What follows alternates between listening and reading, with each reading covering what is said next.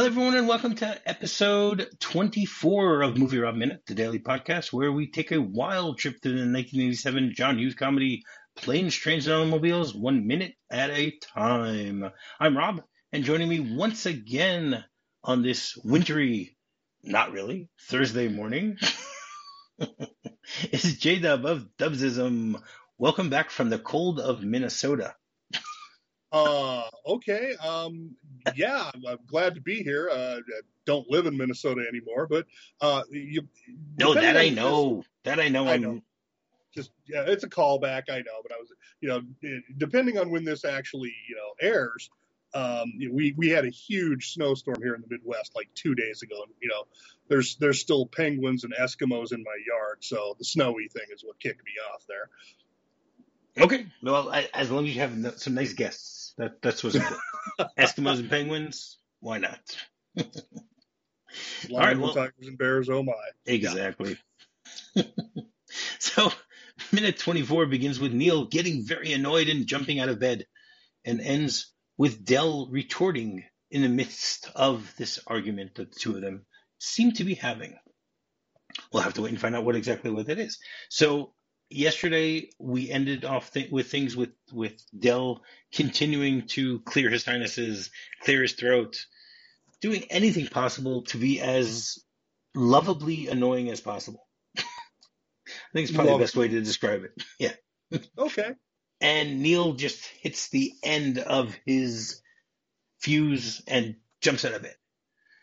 And we continue this today's minute exactly at that point where Neal just jumps out of bed and screams, God damn it, that's it. And he, he obviously turns on the light as he's saying this, and then Dell goes, What? What? Which is pretty funny that, that that he doesn't really know what he's what's the problem. He goes, If I don't clear my sinuses, I'll snore all night. Basically, the two of them, they, they, what they do here is it's great because we can see the way the two of them are just their expressions on their faces. Neal is just so frustrated about everything that's going on. He he he jumps up and takes his his shirt off of the hanger and you know shakes it off in order to to maybe get out some wrinkles. I don't know, and then he he is starting to put it on, and then Dell looks at him and goes, "Gee, if your kid, spill, kid spills his milk, what do you do? Slap him in the head?" And then Neal turns to him and goes, "What? What? What? What is that supposed to mean?" He goes, "You're not a very tolerant person." Now, it, it's nice the fact that Neal is still continuing to get dressed as they're having this conversation. You know, we see him put his pants on one leg at a time. He's he's putting his shirt on. He's he's really had enough, and he's he's getting ready to get out of there. And then he responds to to Dell by saying, "Look, you've been under my skin since New York, starting with ripping off my cab." Once again, he's he's mentioning that whole cab aspect, and he goes, "God, you're a tight ass." And he goes, How would you like a mouthful of teeth? And hostile, too. Nice personality combination. Hostile and intolerant. That's borderline criminal. and then we see Neal then takes off his jacket. And Dell finally gets up from the bed. The whole time he's been sitting on the bed, you know, we, we, we still have the whole idea of the, the their bed is filled with, with spilled beer and, and pizza, according to the the the script, because at this point he says, You spilled beer all over the bed, you smoke, you mess up the bathroom. And then Dell's response is, Well, who let you stay in this room? I even let you pay for it, so you wouldn't feel like an intruder, which you certainly are. So, I mean, this this, this conversation is definitely escalating as the two of them are are dealing with this, and and they do an amazing job in this in this particular scene, showing the same situation from two people's perspectives, which are completely different. Oh yeah, absolutely. You know, the the two of them have gone through the exact same day from opposite ends, and they both are looking at it. And I guess it, it, you can say it it shows the difference between someone who's more of a pessimist and someone who's more of an optimist. Or like the I said, uh, like I said earlier, you know, Neal is a first class guy and Dell is a coach guy. Yeah, but but the, the two of them are looking at the exact same situation, which which is great. The way that they're able to show this to us, you know, that one of them gets very annoyed by everything that's happening, and the other one, okay, this is what's happening. You know, this is how the, you deal with it. hmm You know, Dell is a guy who deals with the situation as it comes up, and Neal is the type of guy who who is used to planning everything so far ahead that when when he needs to do something spontaneous, he doesn't really know how to deal with it. No, that's true. You know that that's so. They, I, I found it really interesting the way that they do this. Now, at this point, then you know this is the first time that, that Dell actually says something that's not necessarily nice by saying you know that that you that you are most certainly an intruder here. Now, as we know, Dell invited him to to come with him. That's true. So it's not as if Neal has overstepped his welcome in this particular situation. Obviously, you, you look at both, you can see this situation from both sides. You know, no one here is clearly wrong and no one here is clearly right. The idea is, is that neither one of them is taking the other person into consideration. It's a, there's a lack of, of of consideration here. well. There's that, and there's also with Neal. It's very easy. You know, when I when I talked earlier about the slow burn, you can see him getting annoyed, and he's working up to losing his temper. And now it finally happens. And when he blows on Dell, now you see Dell, you see his facial expression change, and you can tell he's getting irritated too. But he's not. His boil isn't as high as Neal's yet, Right. but he's starting to get there. Right. that's when he brings up the intruder thing, Yeah. you know, right, wrong, and different. You know, that's not the kind of thing he's been saying up to this point. Correct. Because again, he has dragged him along with him. He's wanting to help him. You know, Dell is the one who was sticking around throughout the entire, you know, in the airport. He was watching and waiting to help him out and stuff like that. You know, this isn't someone who who's considered to be an intruder, which is very weird. You know, that he would say that he's intruding on him. So, you know, Neal at this point rightfully says, I'm an intruder. And the response is, Yes, you're an intruder. I was having a perfectly nice trip until you walked into my life. And he says, I walked into your life? Who was it that was talking my ear off on the plane? Who was that? I'm curious. And at this point, he basically says, Dell's response is, Well, who told you to book a room? I did, out of the goodness of my dumb old heart. Boy, you're an ungrateful jackass. Well, go ahead. Sleep in the lobby. See if I care. So, first of all, he says, Who's the one who told you to book a room? I mean, he didn't book a room. He told him he told him earlier to try and book a room before he called his wife. hmm But, you know, at this point, that's a moot point already. You know, Dell has taken him under his wing and says, Hey, you know, I'm I'm good friends with Gus. Gus is gonna give you a place to stay. So come with me. I'll help you. Just you know, you pay the taxi fare with Doobie, and you you uh, you know, in the end, you pay for the for the, for the motel room. So Right. I, I I have a little bit of a problem completely siding with Dell in this point. I mean, as as I mentioned earlier, I think both of them are most inconsiderate of the other person, which can can be understandable because they don't know each other. You know why? Well, that's that's true. you know if if if if you're staying somewhere with someone you know, so it's much easier to come to a compromise than someone who you you don't know and don't want to have to deal with and stuff like that.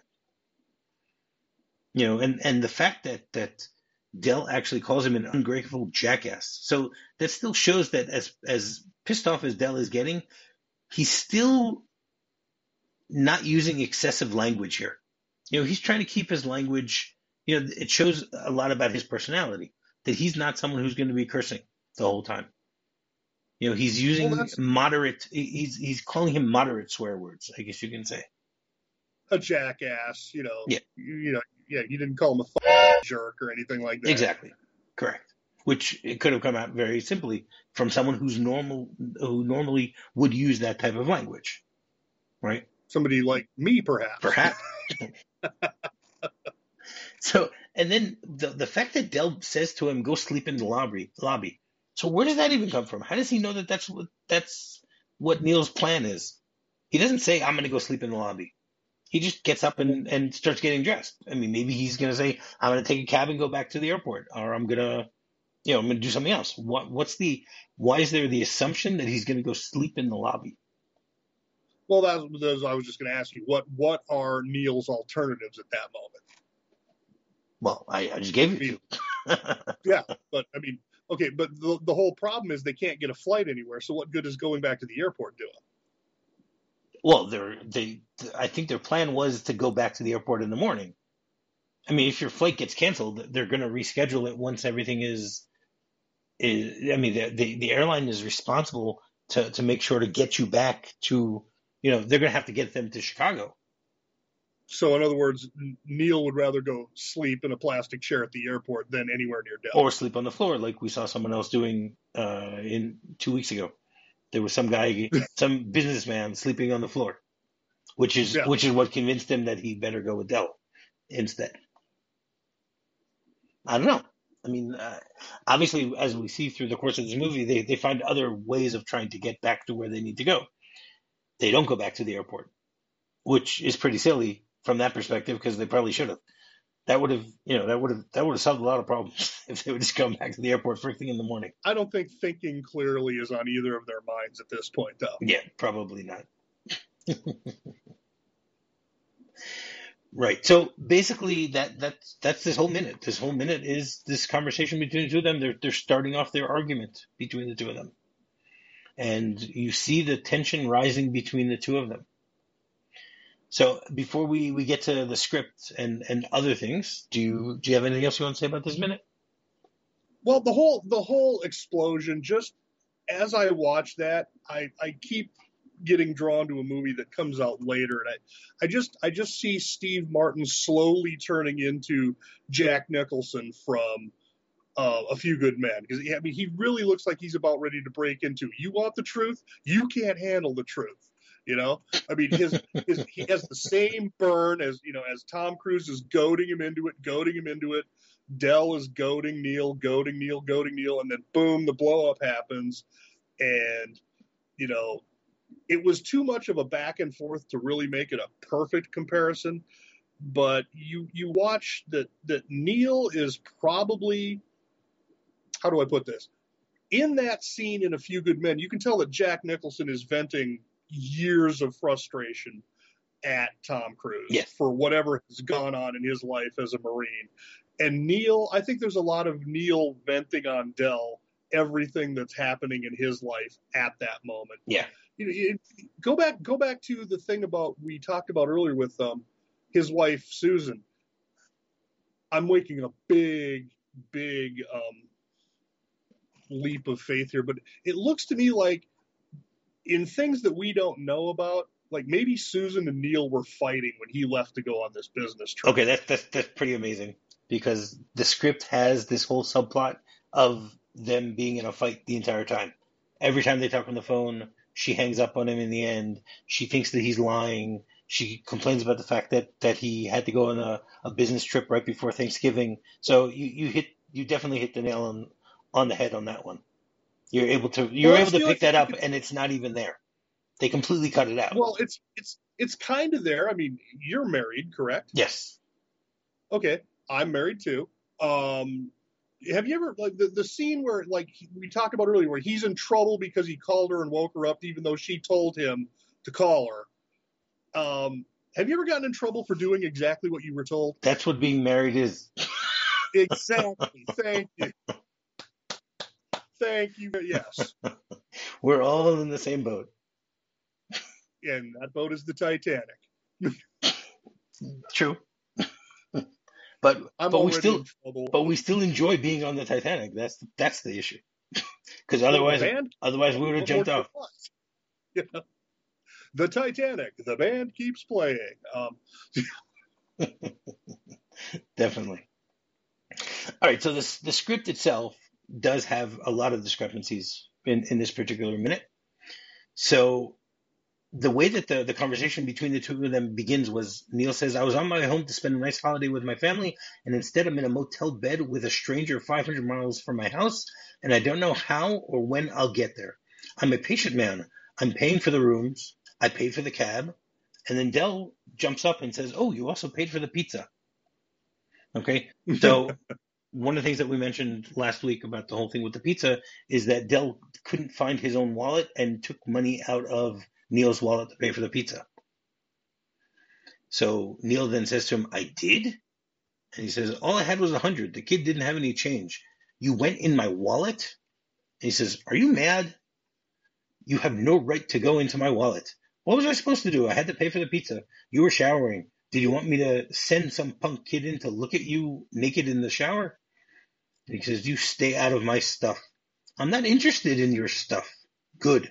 In fact, I'm bored with your stuff. What? You looked? I didn't look. Then why are you bored with it? And then it says lying. It, it, it's a figure of speech. he goes, Bull, you went through my bags. And then Dell says, How did I know you weren't some kind of shady guy? I'm not sleeping with a stranger without knowing a little about him. What if you had a gun in your bag? I've been on the road too long to not know to take a precaution or two. Did I go through your stuff? And then he says, I don't know. Did you? And he says, No, I did not. And I'm mad as hell that you went through mine. He says, Ah, what's the big deal? You got two suits, two dirty shirts, some stale shorts, and some skin magazines. and then it says, Neal is quite embarrassed. And he says, Don't sweat it, Neal. There's a reason every hotel newsstand sells these kind of magazines. There isn't a married man alive that hasn't. And that's how the the the, the conversation ends. So it's pretty. I'm first of all, I'm glad they cut this out because I don't think it's really needed. It it puts Neal in a completely different light by saying that he has all these magazines in his in his bag, which doesn't really uh, maybe it works with the fact of what we were talking before about that he's in a, a very long drawn out fight with his wife maybe i don't know we're not going to go there but it still sounds to be something that they didn't really need to to to, to bring up and then neal it says neal grabs his shirt and dell says where are you going and he goes i'm sleeping in the lobby oh come on you don't have to do that. He pulls back the covers and slides his legs over the side. And then he says, If your kid his trousers, do you smack him? and then Neal goes, What the hell are you talking about? He says, You're not a very tolerant person. Neal says, I am a very tolerant person. oh, really? He says, Look, you've been under my skin since since New York. You ripped off my cab. I know all this. You paid for the room, the pizza, you're a tight ass. How'd you like a mouthful of teeth? You're hostile too. Nice personality conversation. Hostile and intolerant. That's borderline criminal. Screw you. You spill beer all over the bed. You smoke. You make a mess of the bathroom. And I let you stay in my room. I let you pay for it so that you wouldn't feel like you're an intruder, which you most certainly are. I'm an intruder? You're an intruder. I was having a nice trip until you walked into my life. I walked into your life? Who talked my ear off on the plane? And then they talk about the the booking the room and stuff like that. So it's what's interesting is when you read the the full script, you see how they edited this so well that parts of the conversation still stay there and parts are are cut out, Mhm. but it's still the conversation still sounds really good the way that they they have it it flows. Yeah, absolutely. And and the, the part about how would you like a mouthful of teeth, I, I was waiting for you to tell me in the part of the script that didn't didn't make it that that's where Neal just hauls off and belts. Yeah. No, You I'm glad I'm glad they didn't do that either. no, that, that that's totally neither of their characters Yeah, start completely. throwing punches. That's definitely It's not like they're two football players that you locked in the room Correct. together. All right, so on, on every episode, we have uh, our segment off the beaten track where myself or my guest gives a little adventure or misadventure that one of us had at some point in our lives. So, J-Dub, why don't you tell us another little adventure or misadventure that you have had? Oh, this is this is another one that you know involves the state of Wisconsin. Being from Michigan, I know you're familiar with Wisconsin. Um, this uh, the full story. I can. I did. I was doing a video podcast a while back, and I told this story. And it's it's all about um, a summertime trip about Wisconsin, a car breakdown. Your entire plan for your trip changes, just like in this movie, um, except instead of it being Neal and Dell uh, in a hotel room, it's my wife and I in a car rolling down the interstate across Wisconsin. Car dies. D E D dead dies. And this is July 4th traffic. Trying, and I'm trying to get across you know, two lanes, three lanes of traffic to the breakdown lane. and the engine is clearly not running. And my wife looks at me and says, "Why are you stopping here?" And I'm like, "Well, I'm not trying to." At this moment, she realizes that I'm about to have the Neal explosion because, like I said, this is July 4th weekend. I drive a car that I'm pretty sure they don't have parts for in small town Wisconsin. Call AAA, the tow truck comes, takes me to this repair shop in Edgerton, Wisconsin, and there's a 60 year old guy there named Scotty. And more importantly, roll in, he's got the exact same car as mine up on the lift. And he comes out and he looks at my car. He's like, well, that's the second one of those cars I've seen today. And I'm thinking, yeah, no shit. I can see the other one there.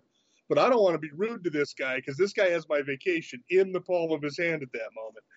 And and then lo and behold, he's putting in a fuel pump in that car, which is the exact part my car needs. He calls the guy who owns the first car and says, Hey, I got a guy here that needs a fuel pump. Can I give him yours and I'll get another one from Madison for you after the weekend? And he's like, Sure. Yeah, give that guy the fuel pump. He's on his vacation. I don't need that car back until Wow. Tuesday anyway.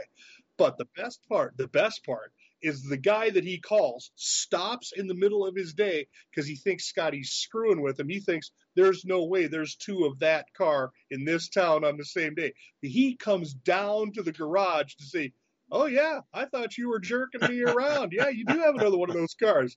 So and there's there's there's a whole other thing to that story. If if you want, I can send you the link to the video cast that tells the Oh, wow. whole story That's a But, great uh, story.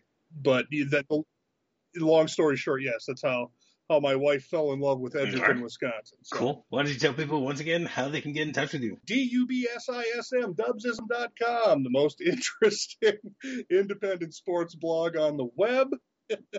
uh, dubsism at yahoo.com is the email. I'm on Facebook, Instagram, Carrier Pigeon, you name it. Dubsism, D-U-B-S-I-S-M. It's a first page search result on Google, so look us up. All right. Well, while you're doing that, you can go rate, review, subscribe on any podcast you might be using. And to find me, just do a quick search for Movie Rob Minute. You can do it on Facebook, on Twitter, or go to our website. So until tomorrow, you're fine.